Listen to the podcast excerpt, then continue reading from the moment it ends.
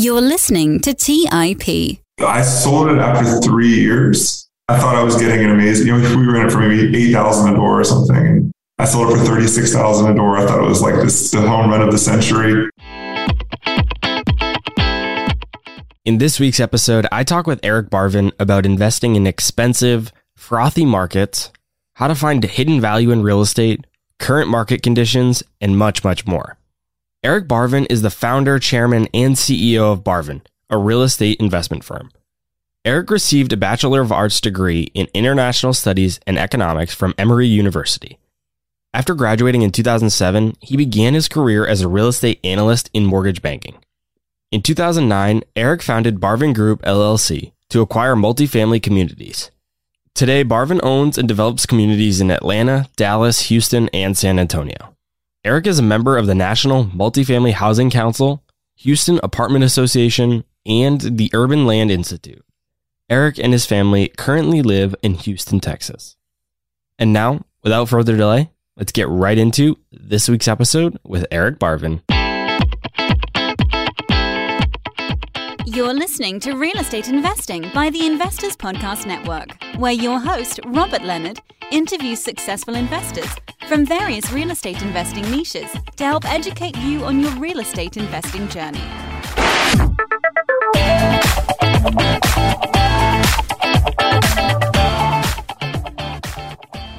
Hey everyone, welcome back to the Real Estate 101 podcast. As always, I'm your host, Robert Leonard, and with me today, I welcome in Eric Barvin. Eric, welcome to the show. Thank you, Robert. Appreciate you having me today. We are in an interesting time where some people are speculating or even worried that we're heading for a time in the real estate market that we experienced in 2007 and 2008. You worked at a firm called Capmark Finance that went bankrupt during that time. Talk to us a bit about your experience during the Great Recession and how you're comparing that experience to what you're seeing today. It's definitely a little different. When I joined Capmark, uh, I joined in October 2008 after Lehman Brothers had collapsed. And at the time, the overall financial system of the economy was in jeopardy. Lots and lots of single family homes were, were in the process of being foreclosed. There were lots of loans made to people who could not afford to pay their mortgages. Obviously, there was overall economic recession, and the government had to step in and intervene. What we're seeing today is a little bit different in the sense that a lot of this kind of uncertainty or fluctuations in the stock market, as we've seen recently, is due to the increase in interest rates and inflation.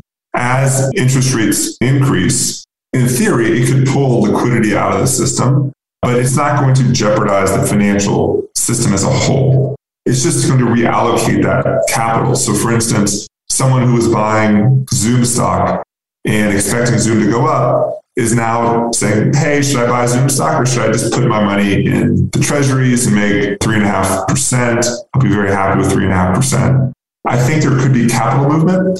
I don't think we're going to have the, ca- the single family problem we had in 2008. There's a tremendous undersupply of single family housing. In addition, most single family mortgages are fixed rate loans, and those own homeowners aren't going to be impacted by the increase in rates that we're seeing today.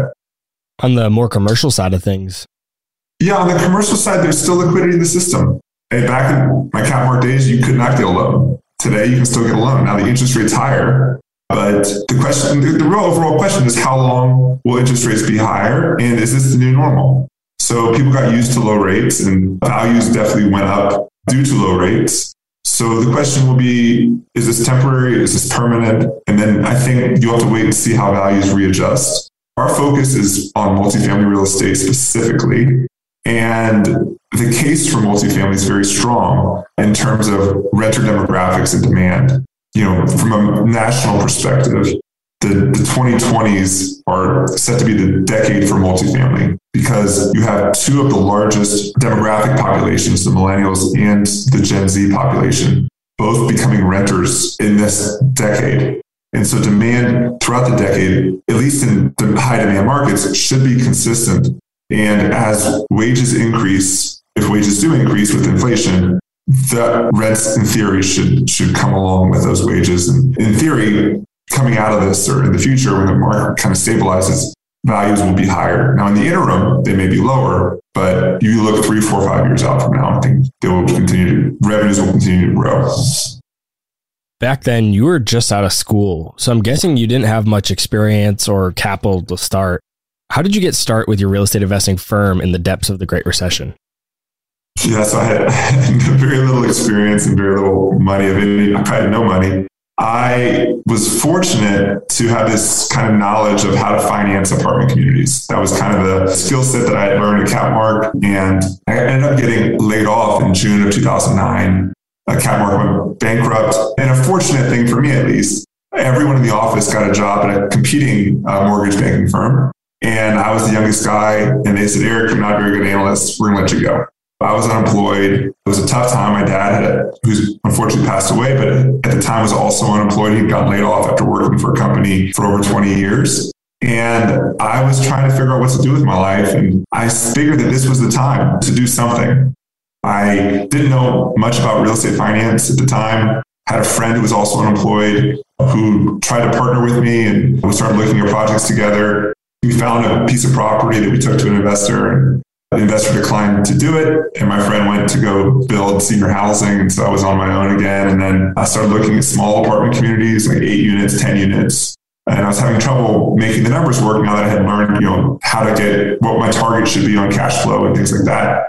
And I was very fortunate that while I was doing that, I had reached out to someone I tried to get a job with when I was in college that acquired about 7,000 units from 2004 to 2007 and was having a lot of difficulty uh, in 2009. And we met up and I told him that I was going to go on my own, that I was going to start my own company. And he said that I should really focus on larger properties because that's where the distress is and that's where the non recourse loans are.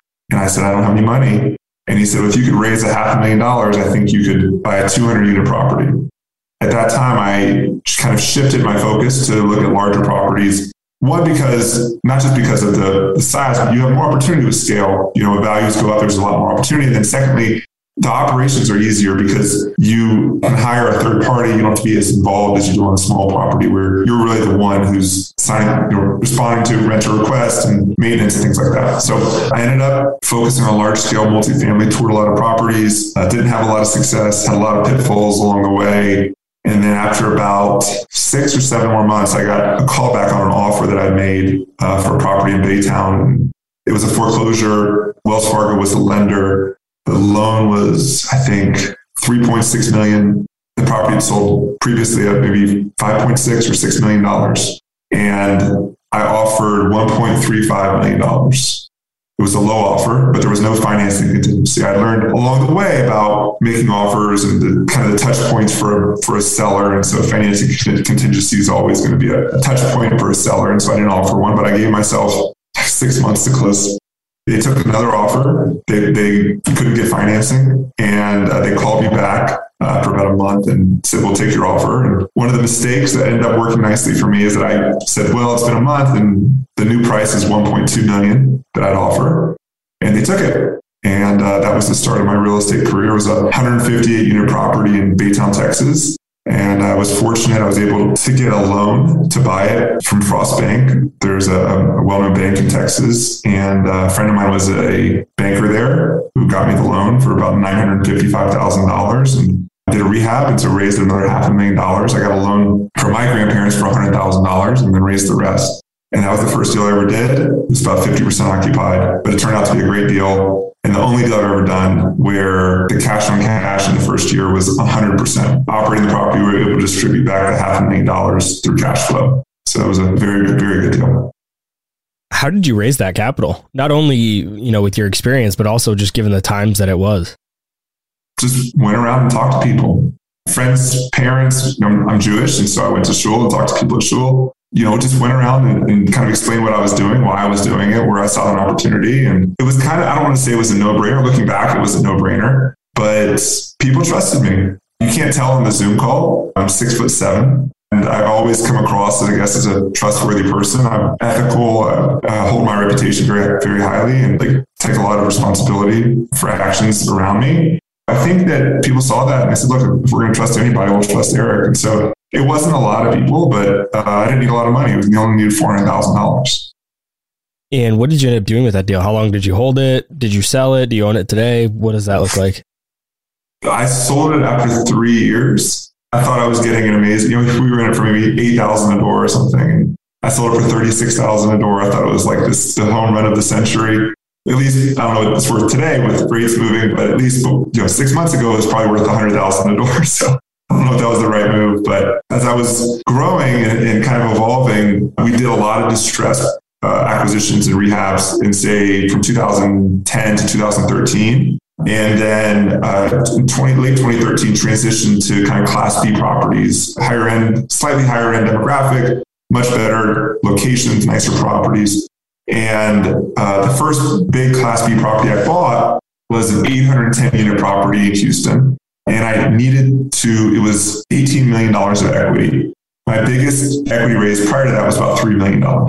And I was speaking to an investor, a mentor of mine, and he said, Well, I think you could do it, but you'd have to invest 10% of the equity yourself. And so, in order to get that 10%, I had to sell this property. And so I sold it and um, was able to. It's kind of an amazing story where the timing wasn't great. I had to go hard on my earnest money prior to this the buyer of this Baytown property going hard on their earnest money, and I needed the money to buy the next deal, but uh, it all worked out for the best, and thank God. Yeah, I often ask people if they regret selling some of their properties, and it's interesting because those properties a lot of times went on to do really well, but then they say, well, you know, that property has done well, but what about what I did with that money? And so it sounds mm-hmm. like that deal probably would have been great for you if you held it for a while, but it's not necessarily, that's not the right way to look at it. It's what did you sell or what did you get? What money did you get from that? And what did you turn that into is kind of the better way to look at it, like you said. I think so. It, the property, the, the first property in Baytown, even though the, the value has gone up, it's not special real estate. It's, there's nothing, it's not a great location. It's not there's nothing special about it. And so what we're trying to find is kind of unique real estate that stands the test of time. And the property that we bought, you know, is a property we could. I mean, um, we're the third owner of it. It's built in the '70s. We're the third owner ever of it. But we've owned it for 10 years now. We could continue owning it for another 10 years. It's a great property. It fits the demand very well. Rents continue to grow there. It's been a great investment. And with scale, you get higher returns. You know, if you look at that project, my the multiple is not going to be. We didn't. We're not going to six x the price. I mean, we paid sixty thousand a unit for that apartment community, and today it's probably worth. Three months ago, it was worth one hundred fifty thousand a unit. Today, maybe one hundred twenty thousand a unit. But when you take that increase and you multiply it by eight hundred ten units, it's a lot bigger number than when you take the increase on one hundred fifty eight units. If that makes sense. Part of the reason that people are a bit concerned about the real estate markets right now are because of rising interest rates and inflation. Talk to us a bit about what you're seeing in the debt markets and your thoughts on rising interest rates overall. One thought is, you know, there, there's a portion of loans out there that are fixed rate loans. And if you, like, we have a loan that's 2.6% that matures in 2030, that's fine. Like, you don't have to worry about that. That's not going to go anywhere. Where you do have some concern on refinances or where you either have a, an adjustable rate mortgage and your cap, right? So when you get an adjustable rate mortgage, you can cap the rate either at a fixed amount, like 2% or two, two and a half or 3%, now maybe even higher. Or you can cap it on the yield curve, which is typically how we've done it with uh, different tools and whatnot. Those caps are, are going to expire. You know, two years from now, I think our first cap starts to expire. Well, it depends what rates will be then, because we will have to refinance. And when you refinance at a much higher interest rate, you may not, it, unless you can get that revenue growth to offset it, you may not get the same valuation and have trouble refinancing. So I think there's an area of concern there or potential concern in the future. Right now, I'll tell you, because of where interest rates are, we're solving to a higher return in place than we would have been with lower rates. Just today, we were looking at a property. We had an investment committee on a property in Dallas, and the return on cost was say 4.2% in year two. And I made the case that it can't be 4.2%. It needs to be about 5.2%. And so we need to adjust our price downwards about $15 million, which is roughly, say, 12 or 13% of the purchase price to get to a point where if we are stuck or if we remain with these kind of higher interest rates, that uh, we'll be happy with that investment. I do think that values in the short term at least will come down. And are you saying the return on cost has to be 5.2% because you're expecting or you need that to be higher than the interest rate you're getting on your debt? Well, we want it to be higher. Yes, correct. There's some room for catch up, right? Because, you know, it's not a snapshot in time. We are buying properties that we think will have continued rent growth and make up for that increase in rate. But we want a path towards being above the interest rate for sure. Apartments are a good vehicle for inflation because you can adjust the rents. The rents are adjusted on the lease renewals, which typically are 12 months. And you're adjusting rents weekly. I mean, some more, some rents adjust daily, depend on demand and whatnot. And so you do have a little bit more ability in apartment. You have a lot more ability in apartments to adjust rents than you do in, say, a retail center, an office building, or an industrial park, where typically those leases are much longer term and you're stuck. I mean, you know, if you're if you're getting two percent bumps on your renewal with your office lease, and inflation causes a six percent cost increase, it is what it is. You're going to be behind. Yeah, your margins are getting squeezed for sure. Sounds like you're you're still buying buying deals. What kind of changes are you making, whether it be in terms of actions? Like, what are you changing on your actions, or maybe just philosophy towards your investment approach right now, given the market that we're in? I wouldn't say that we're changing our philosophy. Our philosophy has consistently been to buy and build apartment communities that, that stand the test of time and improve the communities that they serve. You know, we're looking for those kind of properties. In terms of valuing them, there's a, a, a term that I, I use called positive leverage. Typically, or at least in the past five years, when you buy an apartment and the cap rate is, say, 3.5%, and you finance it at 2.8%, you have positive leverage, right? There's a, a spread between your debt cost and your in place return. Well, now that interest rates have risen so quickly, you have negative leverage. Your cap rate is, say, 4.2, and your debt cost is 5.6. That's a problem. That's not healthy. Unless you have a kind of a value add plan or a lease up plan to stabilize the property to get you closer to your debt cost, you're going to be behind the curve for quite some time, and your cash on cash is going to be impacted by that. We are buying a property now in San Antonio. It's a very, very well located property, and there is positive leverage. It's a low cap rate, uh, I would say close to 3.7%. But the debt is a loan assumption. So the debt is fixed at 3.2% for 35 years. We look at that as somewhat irreplaceable real estate. And the ability to get positive leverage going in, amortize the debt, and provide cash flow.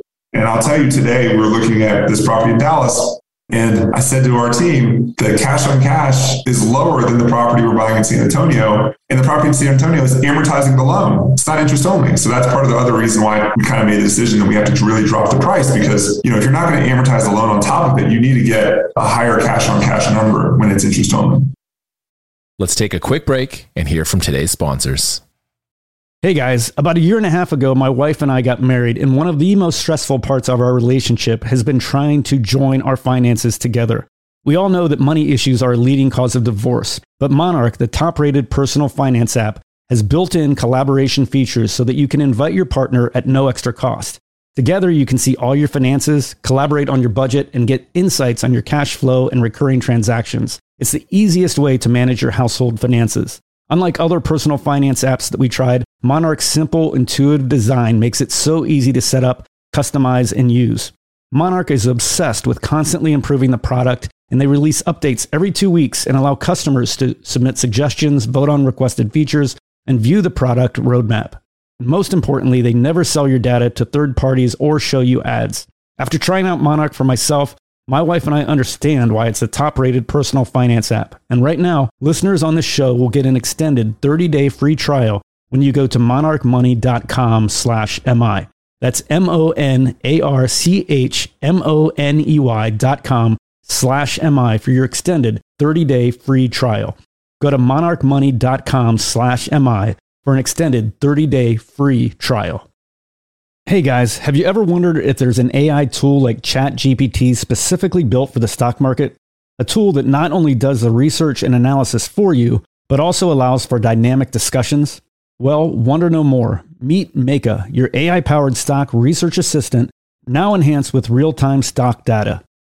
Let Meyka do the heavy lifting for you to significantly reduce your research time. And the best part, Meyka is 100% free. Ask Meyka questions like, Explore the financial health of Apple through a summary of its balance sheet. Compare the financial statements of Apple and Tesla. What is the analyst price target for Microsoft? What is the social sentiment analysis of Amazon and millions of other queries right at your fingertips? Visit Meyka.com. That's M E Y K A.com. Hey guys, when it comes to financial advice, you've got to trust the source. It's why you listen to this podcast. When I'm looking to upgrade my wallet, I turn to NerdWallet. Their expert team of nerds dives into the details to help you find smarter financial products. Before NerdWallet, I'd pay for vacations with whatever credit card was in my wallet, but I was missing out on miles I didn't even know I was leaving on the table. Now I've got a new card with more miles and more upgrades. What could future you do with more travel rewards? A hotel upgrade, lounge access, a free flight to a bucket list destination? Wherever you go next, make it happen with a smarter travel credit card. Don't wait to make smart financial decisions. Compare and find smarter credit cards, savings accounts, and much more today at nerdwallet.com. Nerdwallet, finance smarter. Check out nerdwallet.com and start making smarter financial decisions. As with all cards, credit is subject to lender approval and terms apply. All right, back to the show. We talked a bit about the acquisitions. I want to talk a bit about disposition what is your disposition strategy? How do you decide if a property in your portfolio should be disposed of? We spend a lot of time, uh, we have a lot of tools to focus on data metrics, things like job growth, population growth, you know, who the tenants are, who, who, the, who the prospects are in terms of their education, upward mobility, rent to, rent to, rent to income ratio, things like that. And we sell properties when they don't fit. We don't see the future for them being totally different than the present. Sometimes it's when the values are maximized. But in general, we do want to retain properties that are going to improve over time and that are in what we consider not irreplaceable locations, but very, very strong locations with barriers to entry, which is hard in Texas. I will tell you, development is very rampant. So it's definitely a hard place to find barriers to entry. We also look at kind of upcoming capex. You know, we're selling, we sold a couple properties last year. We're selling two properties right now. And on the two we're selling now, the capex needs have been substantial. I think people don't often realize that with older properties that you know, the, the, the, the fundamentals of the property, the plumbing, the foundations, uh, the gas lines, they start to break the roofs and, and they take a lot of capital to maintain them. Those kind of properties where we say, look, we don't want to put in the additional capital, we'll let someone else take on that. That's we, we decide to sell it. Would you not get the return on the sale price if you were to undertake those projects? We don't necessarily think so. And that's obviously why you're selling them and let somebody else kind of take yeah. them. One of Correct. the bullet points in your pitch to come on the show that stood out to me is where you said that there is value in investing in top frothy markets. I don't usually hear value and frothy markets in the same sentence. And most investors I talk to are looking for deals and bargains outside of the most expensive US markets. Explain to us what you mean by there being value in investing in top frothy markets and also how you identify that value. So I think the term, you know, frothy markets is we look at it as a job growth market. The Austins of the world, the DFWs of the world, where there's corporate relocations, where there's tremendous job growth, our focus is on kind of a specific renter profile. And our general belief is that the return, the investment, the collateral that you're investing in with a multifamily community is tied to the renter that you're renting to. So, for instance, uh, we own a property in Austin. I think 20% of the people work at Facebook or something like that. Google, there's all the tech companies, Apple, there. And that return should, in theory, be lower than if the majority of our property worked at Walmart. Not to say that Walmart's not great, but just to say it's a different renter with a different potential upside for future income growth. We look at markets, obviously, there's a supply demand factor to it, but we look at these markets as great places to invest because you're going to ride the upward mobility of that demographic. The second thing that we focus on is the liquidity of the market. A property in Austin can be sold. Property in DFW can be sold. You may not like the price, but it can always be sold. When you go into secondary, tertiary markets, those markets, and the reason you, it can always be sold is because the capital buying those properties is institutional. It's pension funds. They always are buying, and they always have more capital for multifamily, especially the kind of multifamily that we're doing, the Class A kind of well located stuff. As you go to secondary, tertiary markets, there's not as many buyers for that product, which is why the returns are slightly higher. Secondly, it's a market that's driven by very few corporate, very few employers. So if there's something that happens to one of those employers, it can have a tremendous impact on that market in a positive or negative way. And then the other thing to think about is that the capital flow into those markets is from individual investors. If a situation like right now happens and the treasuries go up and people need to go buy multifamily to get cash flow, well, then there may not be that many investors that want to go to those tertiary or secondary market, markets or even lenders that want to lend in those markets. And the values there can collapse. And we've seen it collapse in my career. Whereas the values kind of in major markets and good locations, you're always going to be financeable and there's always demand. What do you think are the top three, what you call frothy markets that you see in the US today? You know, look, Austin's a, is still an incredibly frothy market in terms of values. It's cooling off now, I would say, with the rise in interest rates and the impact of these tech firms kind of the values kind of declining, but still very expensive on, on an in place basis as it relates to you know other markets. I mean, look, the historical frothy markets are always going to be the San Francisco's of the world, LA, San Diego, New York, anywhere where it's hard to build. You know, Boston. You know, these markets are trading at very, very low cap rates. And the reason that they always trade at very low cap rates is because it's impossible to build. It'll take you a decade to get an apartment property entitled and lots and lots of investment up front. Those properties traded a low, a low cap rate uh, probably the lowest in the country because of those barriers to entry. Now, it's more of a political question. Is that, is that right or wrong? In Texas, you can kind of build what you want. It's very easy to build, but it's created a lot more housing. It's created a lot more affordable, kind of rentable market housing, market rate housing. But when you go into those markets, um, there's not, they don't have that. They're tremendously, tremendously undersupplied in housing, which causes rents to rise. But it's not organic. It's kind of this manufactured market. Depends how you think about that. Also, those markets often have low property taxes. And as you look at a, an income statement, like in Texas, we have high property taxes. And so I'd say somewhere between 20 to 30% of your expenses could be in property taxes. Whereas in California, it might be uh, the valuations could be much higher because the property taxes. Now, the risk in that is that they change, they pass a bill, which they've tried to pass in the past, to increase commercial property taxes and bring them up to kind of more modern day times, which would impact the value significantly in those markets, which is why they haven't been able to pass it. I tend to be out of luck, I guess. I've been involved with a lot of states that have high property taxes. I live in New Hampshire. We have very high property tax. I invest out of state in Texas and all of my properties have very high property tax. I'm like, man, what is with me and going to these high property tax markets? But yeah, Texas is definitely, definitely up there for taxes. Do you sacrifice some return on your properties because of these markets that you're going into for maybe a little bit ease of management, quality of tenants, kind of headaches, things like that? Are you making a trade off there? I don't know if I call it sacrifice of return. I call it different levels of risk. We've done everything. We've bought stress. We've done tons of value add. We value added like 6,000, 5,000, 6,000 units. We've done a lot of that. And there's always risk of execution you know, we don't use a lot of leverage. And to enhance returns, people do use a lot of leverage. And so I don't think it's an ease or I think it's, it's we're trying to find the best opportunities for us for long-term appreciation. We're not trying to maximize a value for over a two-year period or a three-year period. Some people like to do that, and you can get high IRR numbers, and uh, as you mentioned, you pay a lot of taxes. But you know, I think the best, the beauty of real estate is consistent cash flow over time.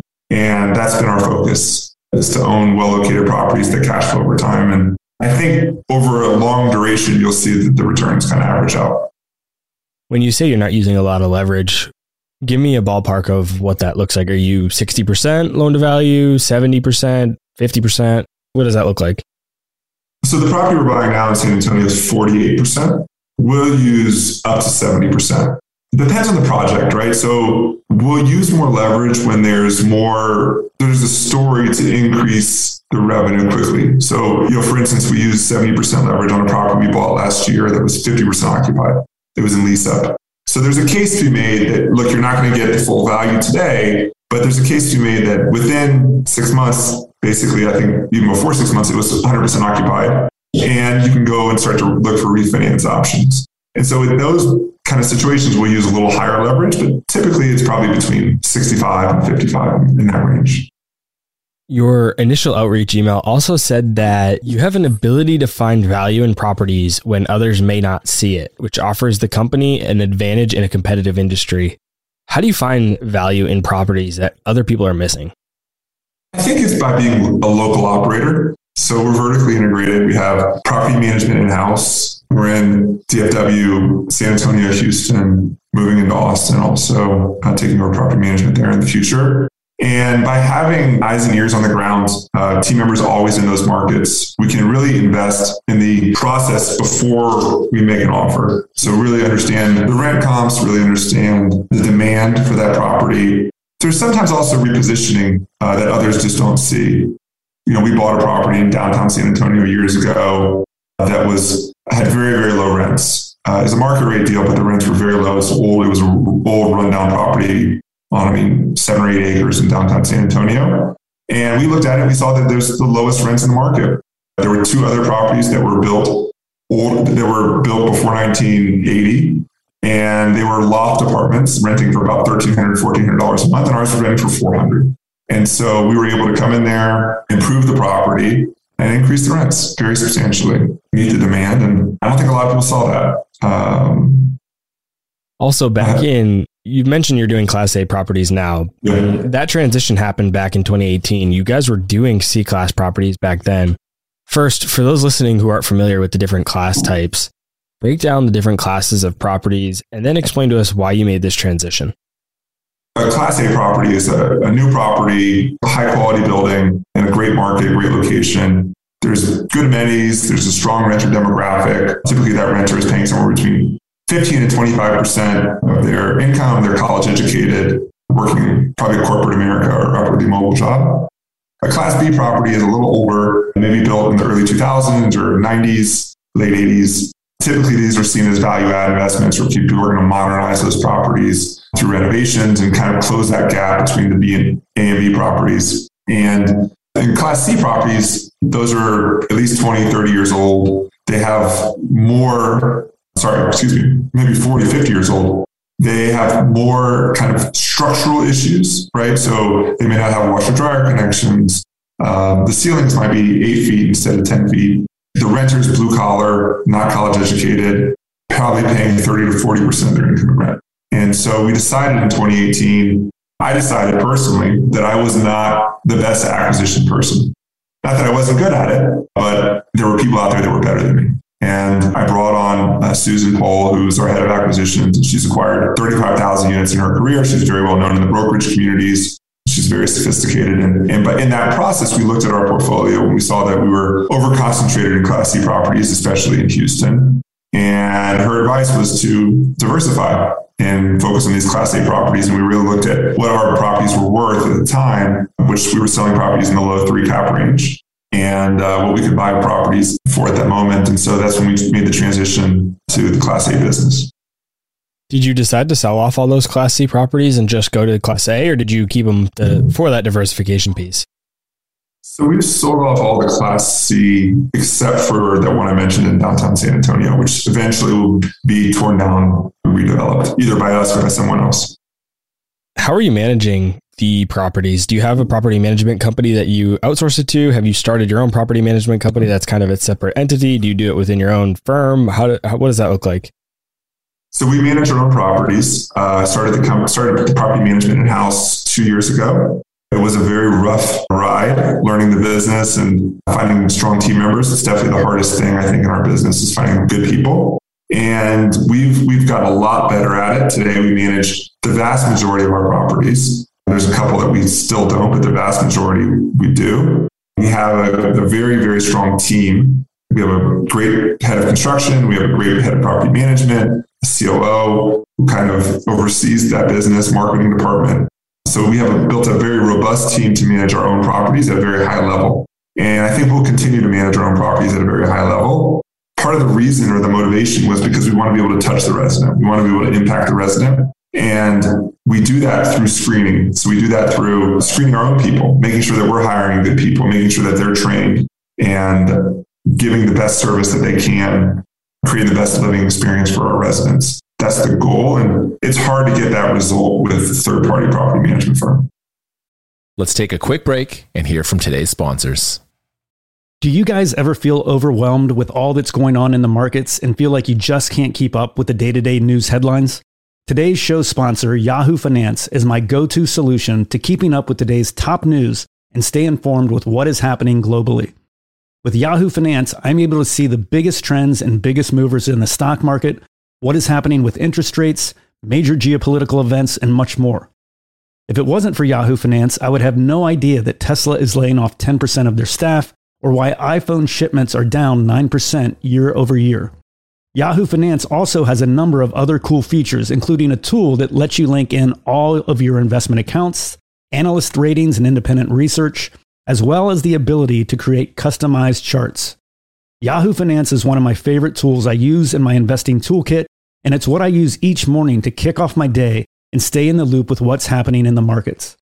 Join more than 90 million monthly users today and get comprehensive financial news and analysis at yahoofinance.com. The number one financial destination, yahoofinance.com. Hey guys, when it comes to financial advice, you've got to trust the source. It's why you listen to this podcast. When I'm looking to upgrade my wallet, I turn to NerdWallet. Their expert team of nerds dives into the details to help you find smarter financial products. Before NerdWallet, I'd pay for vacations with whatever credit card was in my wallet but I was missing out on miles I didn't even know I was leaving on the table. Now I've got a new card with more miles and more upgrades. What could future you do with more travel rewards? A hotel upgrade, lounge access, a free flight to a bucket list destination? Wherever you go next, make it happen with a smarter travel credit card. Don't wait to make smart financial decisions. Compare and find smarter credit cards, savings accounts, and much more today at nerdwallet.com. Nerdwallet, finance smarter. Check out nerdwallet.com and start making smarter financial decisions. As with all cards, credit is subject to lender approval and terms apply. Quick math. The less your business spends on operations, on multiple systems, on delivering your product or service, the more margin you have and the more money you keep. But with higher expenses on materials, employees, distribution, and borrowing, everything costs more. So to reduce costs and headaches, smart businesses are graduating to NetSuite by Oracle. NetSuite is the number one cloud financial system bringing accounting, financial management, inventory, HR into one platform and one source of truth. With NetSuite, you reduce IT costs because NetSuite lives in the cloud with no hardware required, accessed from anywhere. You cut the cost of maintaining multiple systems because you've got one unified business management suite. You improve efficiency by bringing all your major business processes into one platform, slashing manual tasks and errors. Over 37,000 companies have already made the move. So do the math. See how you'll profit with NetSuite.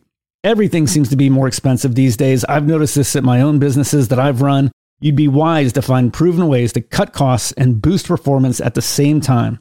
By popular demand, NetSuite has extended its one of a kind flexible financing program for a few more weeks. Head to netsuite.com slash MI. netsuite.com slash MI that's netsuite.com slash MI. All right, back to the show. Given that you're in class A now, does that change how you feel about the current condition? I've heard kind of different opinions on whether people want to be in class A during kind of recessionary times or if people would prefer to be in maybe a class B and class C. I've, I've heard both arguments.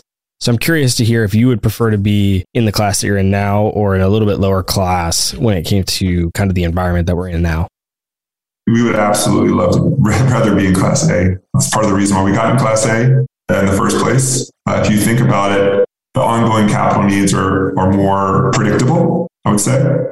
Secondly, the demographic of our renter is paying some properties below 10%, but 10 to 15% typically of their income and rent. They're also working in upwardly mobile positions. Like even we saw during COVID. That's a good example is, you know, in the Class C apartments, people got laid off and they couldn't pay their rent. In the Class A apartments, people got laid off. They continued to pay their rent and they got another job. I think that this is the rising rates is something that's going to impact all real estate or all assets with leverage. And as I mentioned before, our about our belief is that the the collateral on a apartment community is the renter profile. And so we we would want to invest in the highest quality renter profile we can find. What I hear as the argument kind of for the other side is kind of this class compression where basically people in class A might not be able to afford the class A anymore in a recessionary time. They'll go to class B, class B will go to C and so on and so forth. And that kind of leaves class A with a much smaller pool of people who, can actually afford that level of quality and that type of property. Do you see it differently than that? Yes, I see it differently because the class A people can always just lower their rent and the class people can always just lower their rent. So I think that those properties will stay more full than a Class C property will. So like when I was starting my career, the Class A properties were not 50 or 60% occupied. The Class C properties were. And the reason they were was because the renters just left.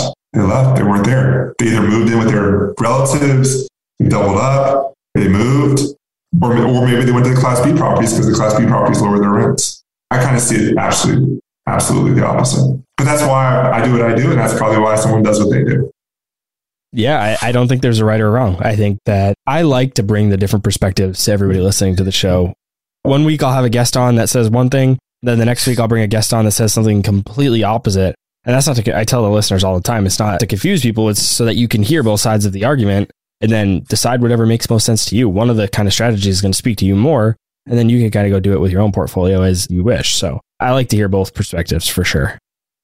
I think, I think that's a great way to, to host and absolutely to share because there's real estate's a broad a broad business and there's not a one one way to do things. There's a lot of ways to be successful in this space.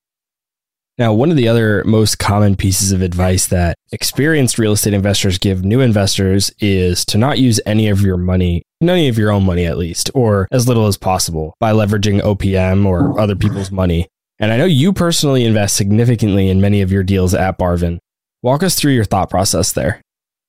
I believe you know, we, we raise capital from high net worth investors, RIAs, family offices that want to see that skin in the game.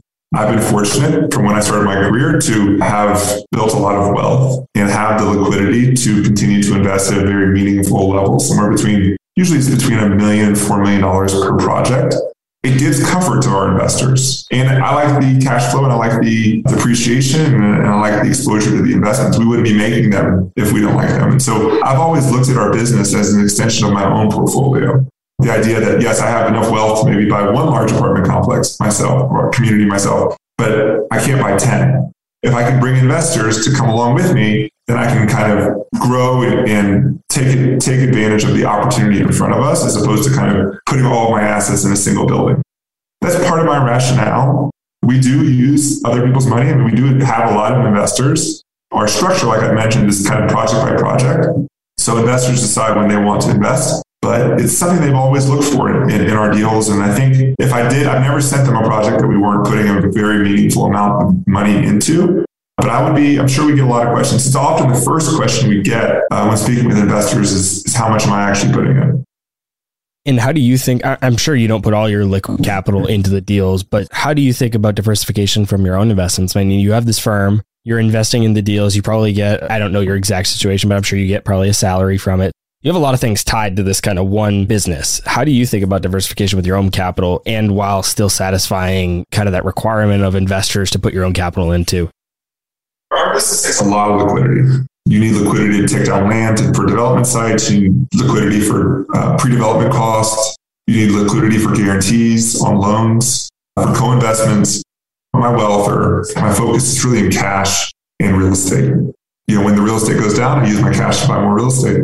That's kind of the simple. I have invested in the past in uh, venture capital. I have a, one venture capital investment. I have a good friend of mine who's doing a climate venture fund. I've done crypto in the past. I've, I've kind of dabbled in these very different kind of things, but meaningful amounts of money are kept in cash and, and real estate. Part of your business model with Barvin is a direct investment structure, and you say that it adds 200 basis points in alpha relative to other capital allocators. Talk to us a bit more about what the direct investment structure is, how it works, and how it's different from other real estate funds. Yes. So, so the first thing is that we're not a fund. We are project by deal by deal, project by project. And when we get an opportunity, like I mentioned, the San Antonio opportunity, we'll put together an offering memorandum. We'll put together a webinar. We have a database of people who've expressed an interest in seeing our projects. And we have obviously in that database a subset that is invested in our projects. We've got a lot of existing repeat investors. The vast majority are repeat investors. And we will send that webinar along with the offering memorandum out to the first uh, repeat investors for about 72 hours. And then after that, we'll send it to the entire database. And so by doing that, we eliminate the allocator fees and promotes. People who invest in our projects are investing directly in a specific asset, and their ownership is tied to that asset. The most common way, or the traditional way, for a high net worth investor to invest in real, real estate at our scale, institutional, high quality multifamily, is typically through their financial advisor. So their financial advisors taking their money, they're putting them into a private REIT, they're putting them into a private equity fund, and there's a lot of fees in that process, and it really waters down the return. We did a study with a real estate consulting company, RCLCO, comparing our fee structure to the capital allocator fee structure, where the individual gives their money to the financial advisor, who gives their money to the private equity fund. The private equity fund finds a group like ours to do the deal, and the group that's doing the deal has fees and promote structure. The private equity fund has a fee and a promote structure. The financial advisor has a commission. You know, there's about a, at least a 200 basis point spread on the net return. You know, I was at a conference in Los Angeles, and one of the speakers is a big value add apartment uh, person, and he was saying that to get an 11 to an investor, their gross return has to be about a 14 and a half. And I'll tell you, for us to get an 11, uh, our gross return has to be like 1175 it's a much, much, much tighter fee structure and a better promote from the investors. And that's part of the idea. It's like we're putting investors in high quality real estate in great locations without having to take the risk to get the exact same return that they're going to get in much more risky assets.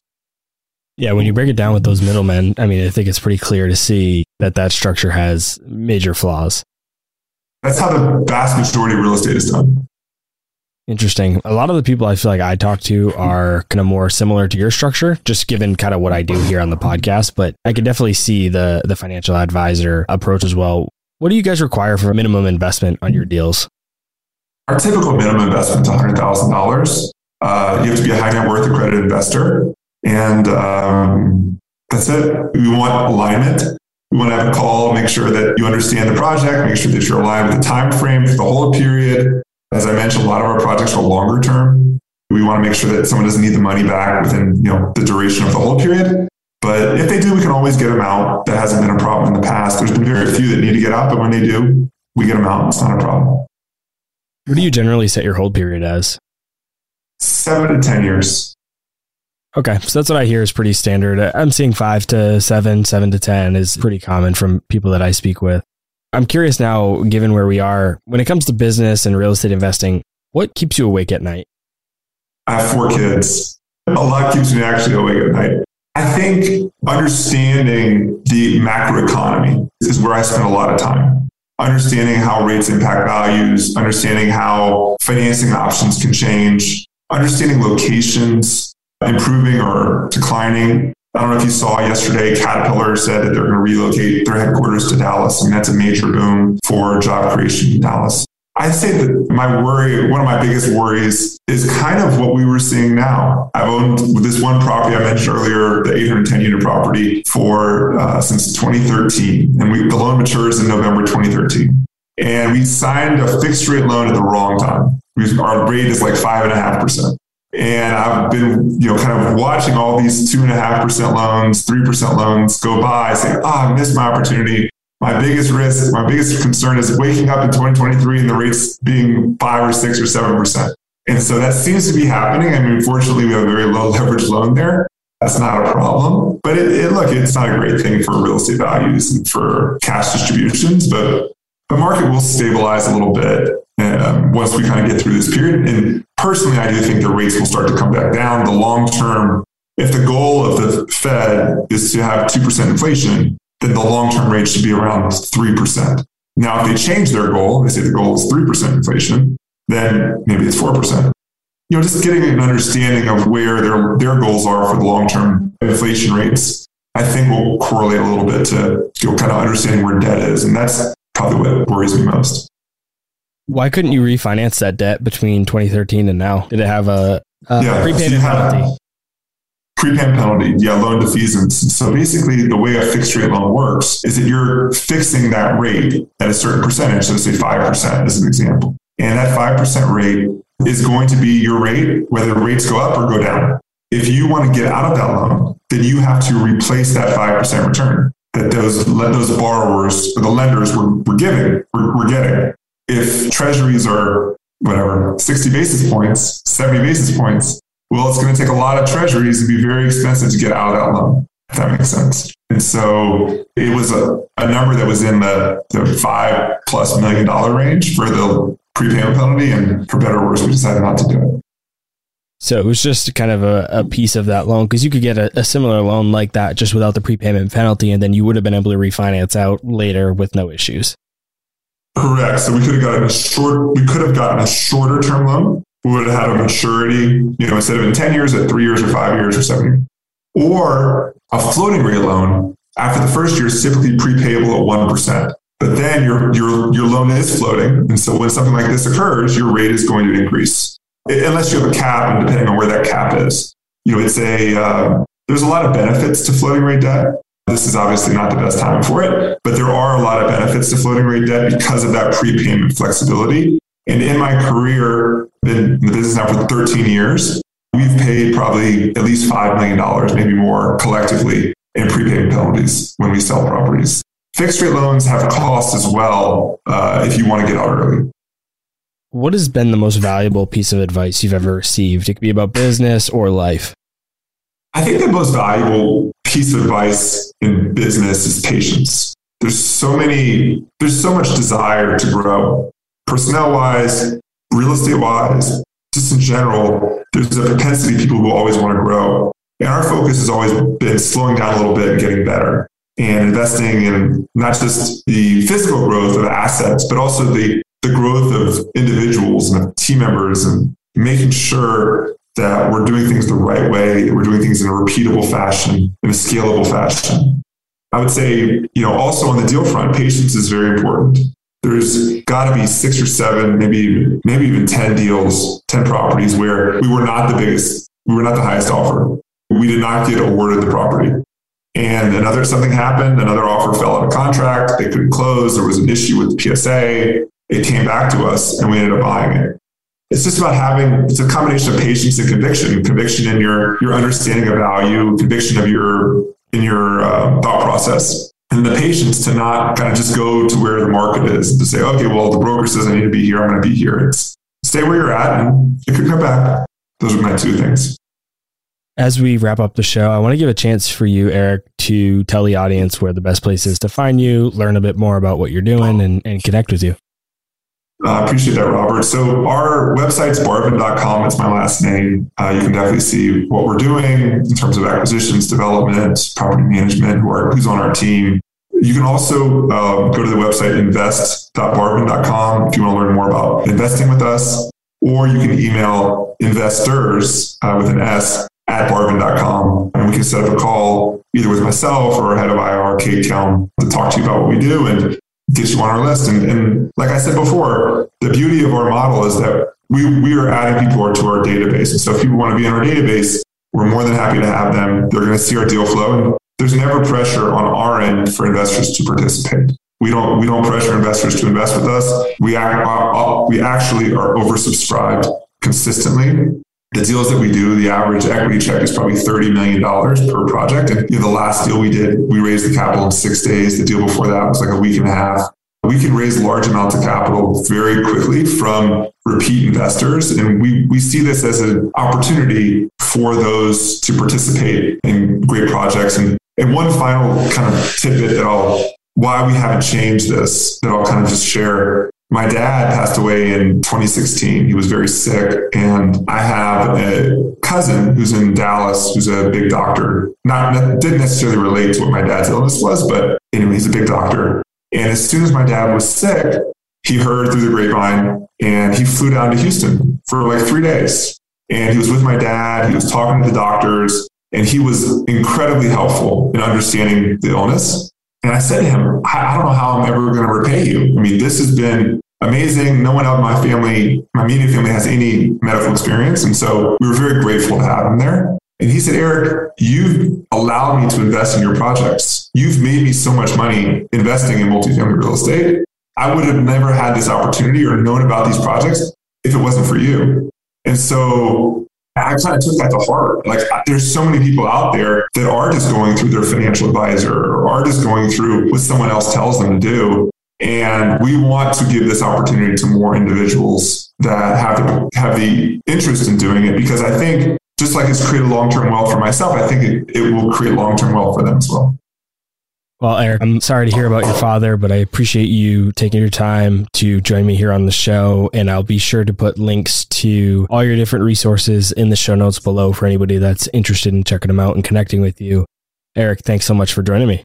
Thank you, Robert. Really appreciate you having me on today. All right, guys, that's all I had for this week's episode of Real Estate Investing. I'll see you again next week. Thank you for listening to TIP. Make sure to subscribe to We Study Billionaires by the Investors Podcast Network.